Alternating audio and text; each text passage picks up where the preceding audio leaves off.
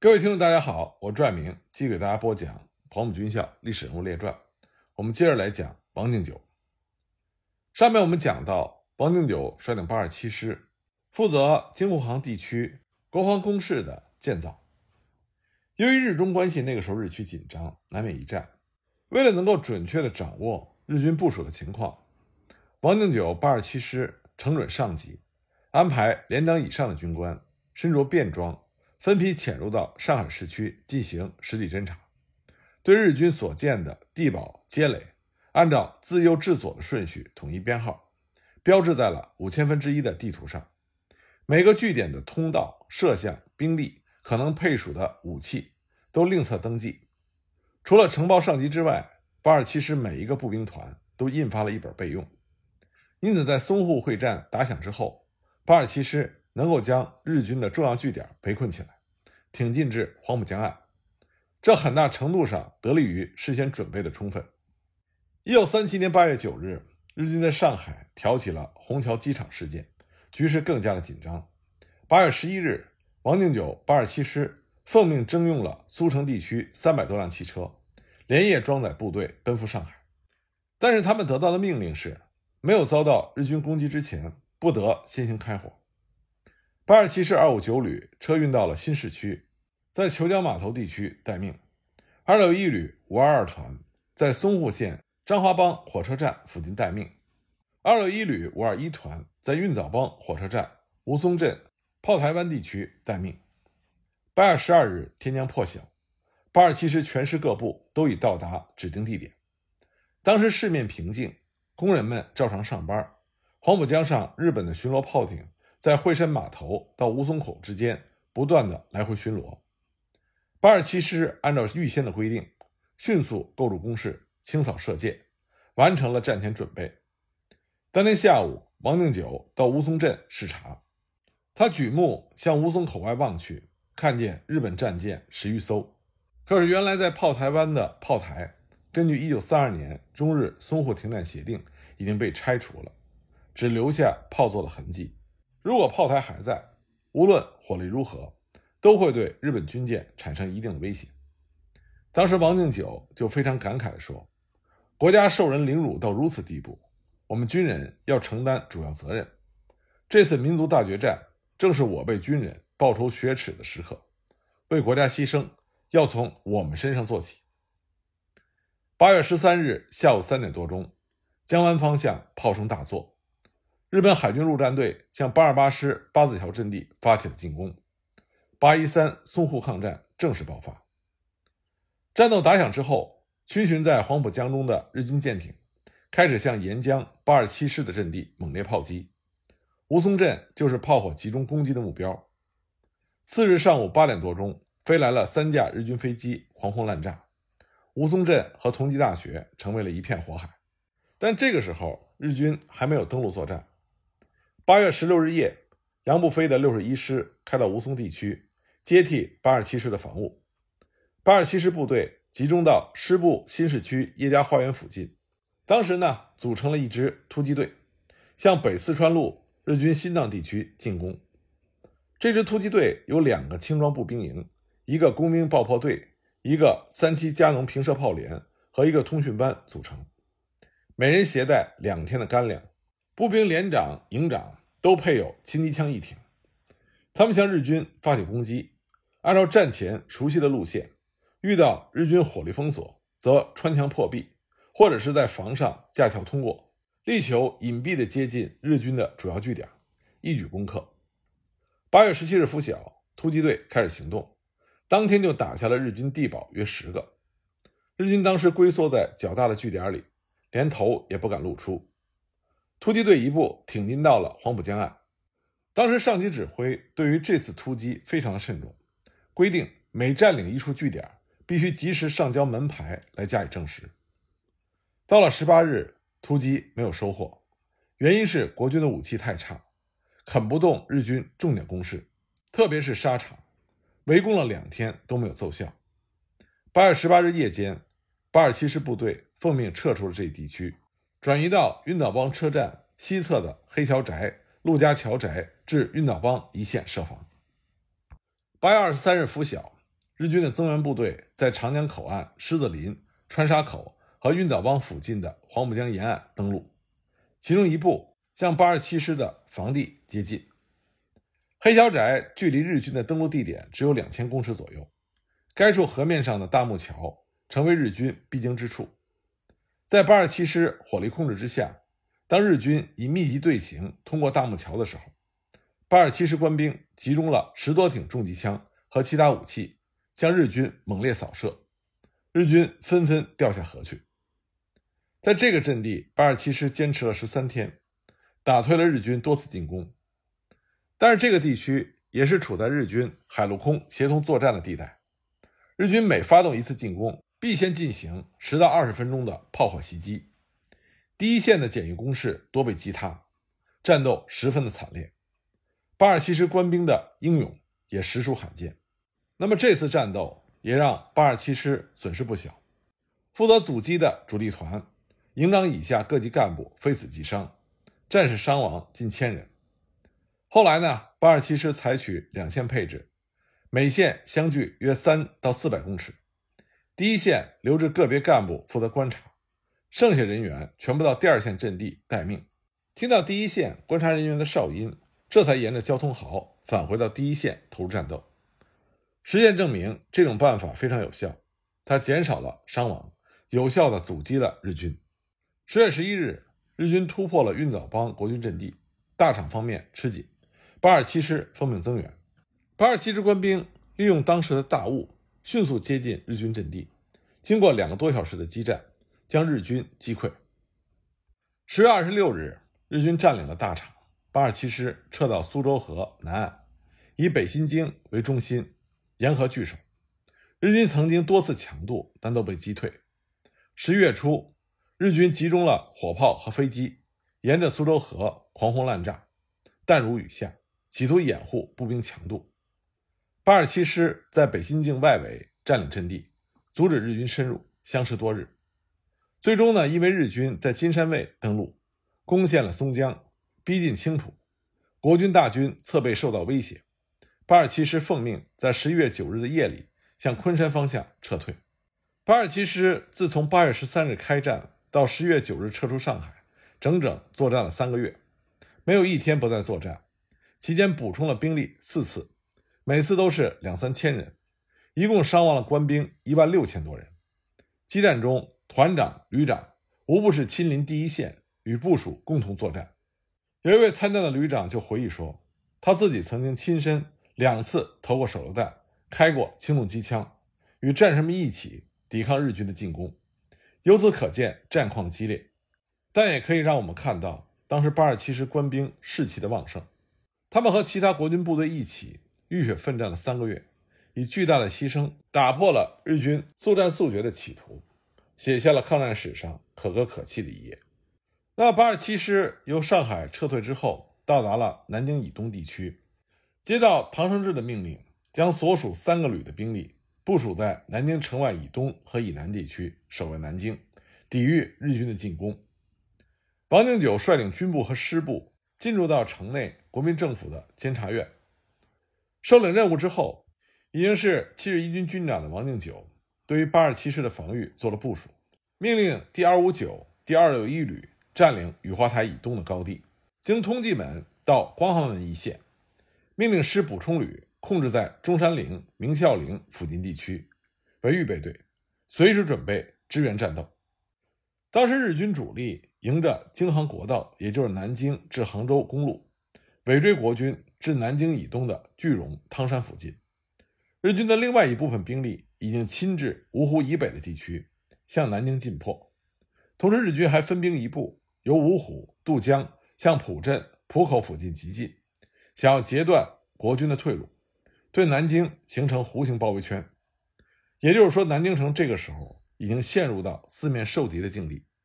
那么下面呢，我们就从当时八二七师补充旅陈一鼎旅长的回忆中来看一看八二七师在南京保卫战中的表现。陈一鼎是在十二月七日接近黄昏时分，率领他的部队到达指定地点的。根据他的回忆，当时他们所过的村庄。到处都是倒塌的房屋，到处都是残垣断壁，到处都是刺鼻的焦烟味儿，没有鸡叫，也没有人迹。天亮之后，他率领部队走上京杭国道，昔日孝陵卫的营房看不见了，房子都被烧掉了，让人感觉到暴风雨将要来临之前那种平静而又萧瑟的气氛。八日拂晓，陈一鼎率领所部三千多人到达了指定地点。鉴于他们之前在镇江已经进行过连场激战，再加上一夜的行军，官兵这个时候异常的疲倦，所以陈一鼎命令五二一团在原中央体育场休息，五二团在中陵街休息，旅部和其他配属单位到孝陵卫休息。这个时候，八十七师的师长已经是沈发藻，王定久已经升任为七十一军军长，那么陈一鼎。就带着他们旅的高级军官去城里找师长接受任务，不料走到中山门的时候，看见城门紧闭，上面全用麻袋装土堆积，中间仅留一个展望孔。城楼上三五个武装士兵，头戴钢盔，左手臂上带着黄底黑字的卫戍臂章，来回巡逻。陈鼎等人说明来意，要求进城，但是这些士兵坚决不许，说非有长官部的命令，不许通过。所以他们只好退回到驻防地，在孔祥熙的公馆里架起了无线电台，向上级呼叫。当他们呼叫未通的时候，就已经听到部队休息的方向响起了枪声。陈鼎当时认为，句容、汤山方面不会没有部队防守，可能是出自于友军发生了误会。正在猜疑的时候，五二幺团的司号长跑来报告，说日军已经把五二一团一个正在做饭的炊事兵抓走了。部队已经展开，在体育场以西一带的高地和日军对峙着。陈一鼎马上赶到孝陵卫东侧的高地，用望远镜一看，面前的队伍果然是日军，所以他马上把五二二团也展开在白骨坟、孩子里一线的阵地，五二一团撤到彝族学校东侧一带的高地，阻止日军沿着宁杭公路直扑中山门。这个时候，无线电台已经和师部联系上。陈一鼎把他们旅的位置和目前的状况以及作战的打算向师部做了报告，师部复电同意他们的部署，并且告诉他们左右邻友军的位置和战斗的分界线。之后，师部就再也没有给他们任何的指示。中山门外的战斗就此展开。这一天的战况从早到晚，日军的飞机轮番轰炸，地面的炮火不断的猛烈轰击中山门及其以南的城墙，有一段被炸开了缺口。日军的地面部队不断的向国军阵地进行试探的进攻。十二月九日，天将破晓，国军发现小石山的上空升起了一个日军的观察气球，距地面一千公尺。这是日军利用它对紫金山以南地区到雨花台之间，便于观察国军一方一切动态所做。继而，日军就以密集的炮火向海福安、公民学校等国军阵地猛烈的射击。另外有日军飞机多架配合轮番轰炸，大约三十多分钟的火力袭击之后，日军步兵约数百人以石家湾、大洋底、郭家底作为进攻出发线，向国军工兵学校阵地发起了冲击。由于这一阵地利用原有的永久工事构成了强固的闭锁堡，连连打退日军多次冲击。在阵地前的日军尸体中发现，进攻的部队是日军第十六师团。当日军第三次进攻受挫之后，陈一鼎向上级建议，由孩子岭经张家上向小石山日军的右侧背后实施反击。可师部的回答是，万一出击不成，影响防守阵地的兵力，以这个作为理由，没有采纳陈一鼎进行机动防御的这个意见。国军部队只能在那里坐受日军的攻击。十二月十日，南京城廓阵地。经过日军两天时间的狂轰滥炸，已经有很多阵地被炸平。光华门两侧的城墙被日军炮火打开了两个缺口。午后，日军一部在坦克的掩护下突破了八十七师二五九旅的阵地，另外一部约近百名在密集火力的掩护下突入光华门城门纵深约一百公尺。他们占据了沿街两侧的房屋作为据点，掩护后续部队扩大战果。形势十分的严重，二五九旅旅长易安华和陈一敏一起决定把突入的日军消灭掉，恢复原阵地。当时，易安华立下了军令状，完不成任务，提头来见。陈一鼎和叶安华商量之后，决定趁日军立足未稳，黄昏后开始行动。叶安华亲率一个加强团，在通济门外向东北方向进攻侵入光华门的日军。陈一鼎率领两个加强营，沿着清凉巷、天堂村，协同二五九旅夹击突入光华门的日军的背后，并且阻止小石山附近的日军来源。经过八个多小时的浴血奋战，终于将这一股突入的日军全部歼灭。光华门内外横尸遍地，从日军尸体上得知，这股日军属于日军第九师团。那么这场恶战，除了很多建筑物毁于炮火之外，二五九旅旅长易安华、补充旅参谋主任倪国鼎，另外还有两位营长和三十多名下级干部和战士牺牲在了反击战中。这是南京保卫战中非常激烈的一仗。这些牺牲的八二七师官兵，他们实现了他们保家卫国的誓言。十二月十一日，正面的日军再次组织了对国军工兵学校阵地的争夺战，所有阵地前沿副防御措施。都被日军的炮火摧毁殆尽，但是国军的阵地始终是屹立未动。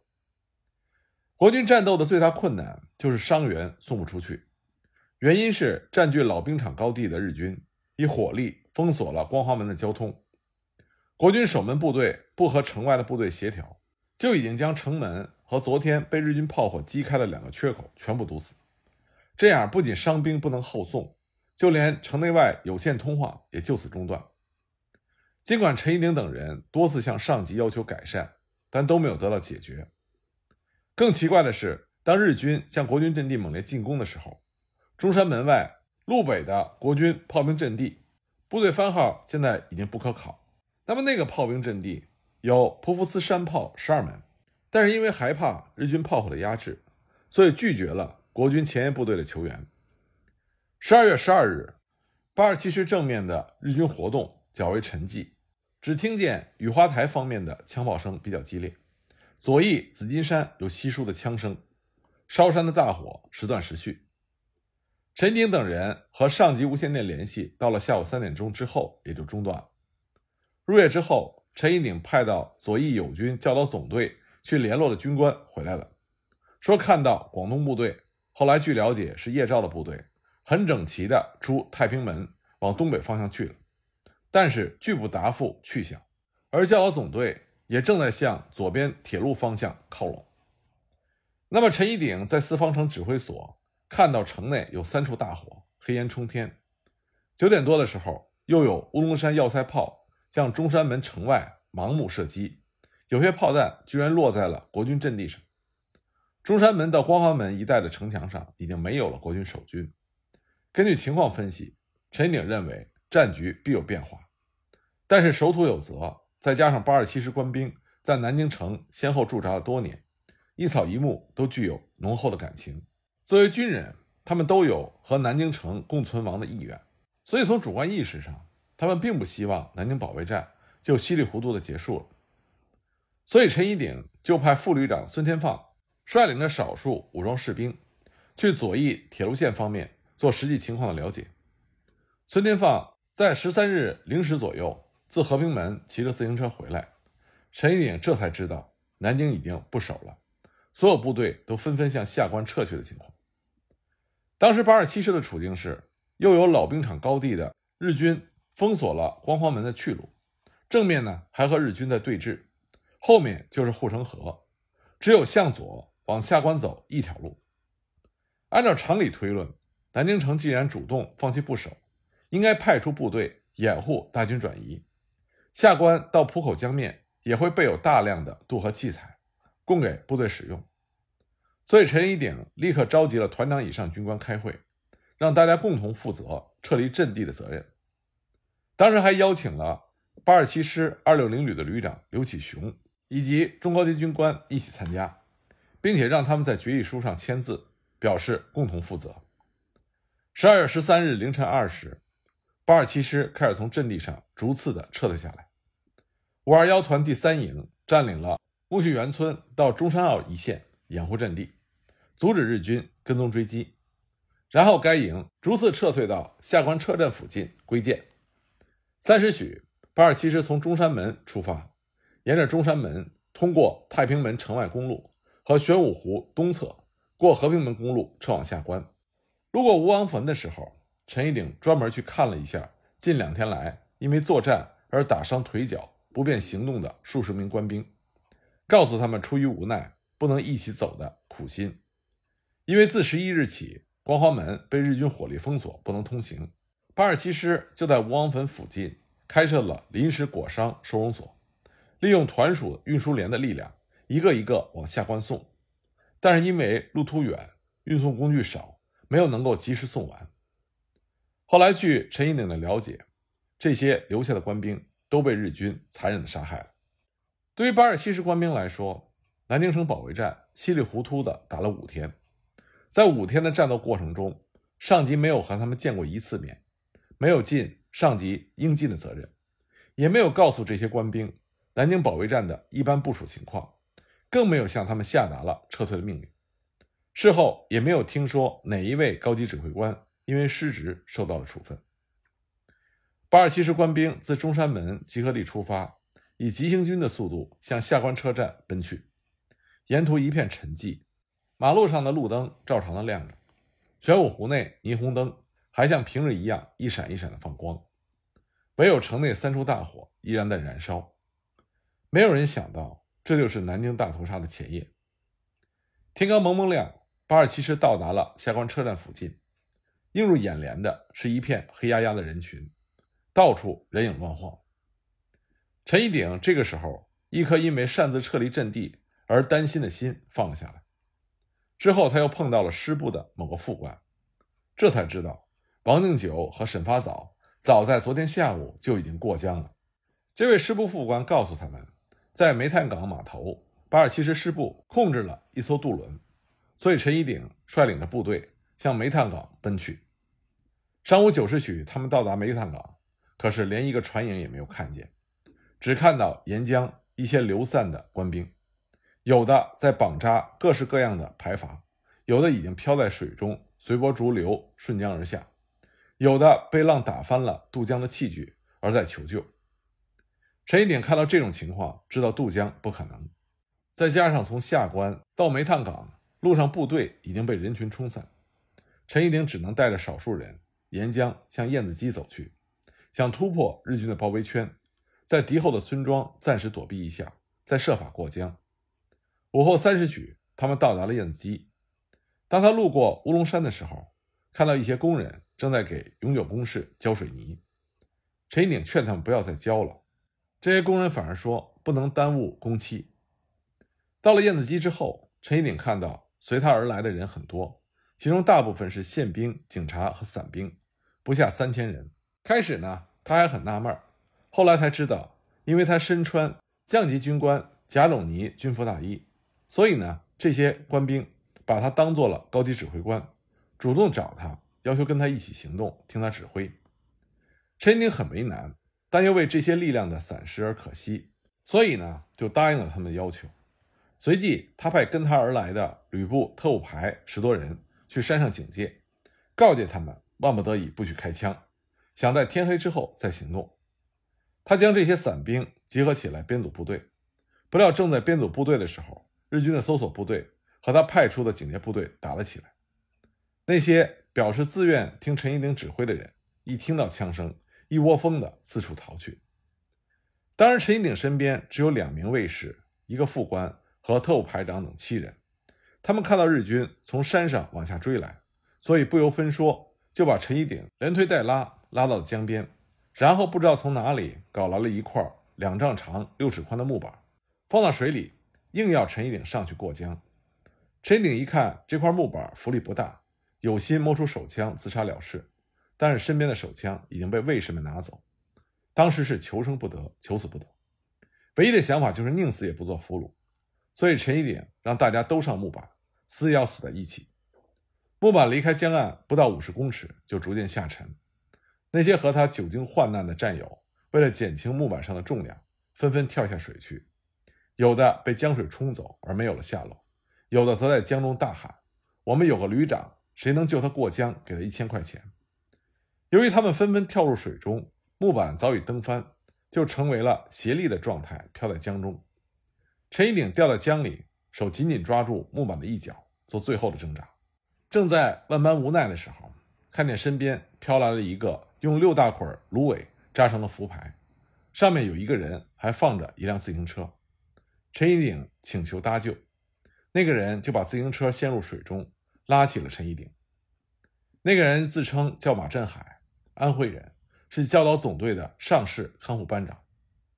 这个时候，日军的军舰已经在江面上横冲直撞，来往巡逻不已，并且用机枪不断的向利用各种漂浮器材顺流而下的国军官兵扫射。被打死或者被日军船只撞翻漂浮工具而淹死的人不计其数。十二月十三日夜晚，陈一鼎在马振海的帮助下，终于在八卦洲上岸。上岸之后，得到一位渔翁的帮助，他们吃了稀粥，换了湿衣。十四日，太阳已经升起之后，他们摸到了下坝，听说上坝有红十字会收容护理，就赶往上坝。那里挤满了人，不下数千，很乱，谁也管不了谁。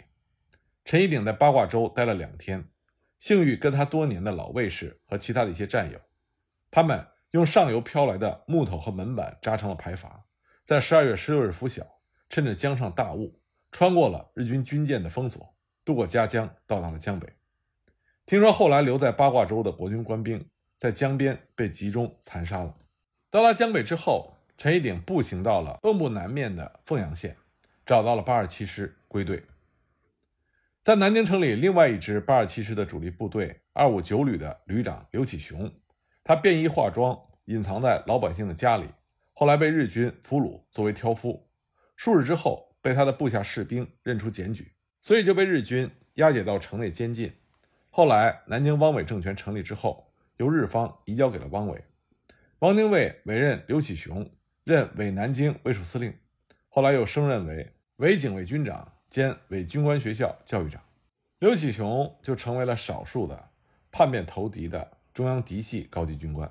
据一位八二七师幸存下的军官回忆。当时他碰巧爬上了一个火车头，开到了滁县，在车站看到了军长王敬久站在瑟瑟寒风中，面色苍白，正在收容由南京突围出来的官兵。但是他所能收容的八二七支官兵已经没有多少了。南京保卫战，八二七师三个旅几乎是伤亡殆尽。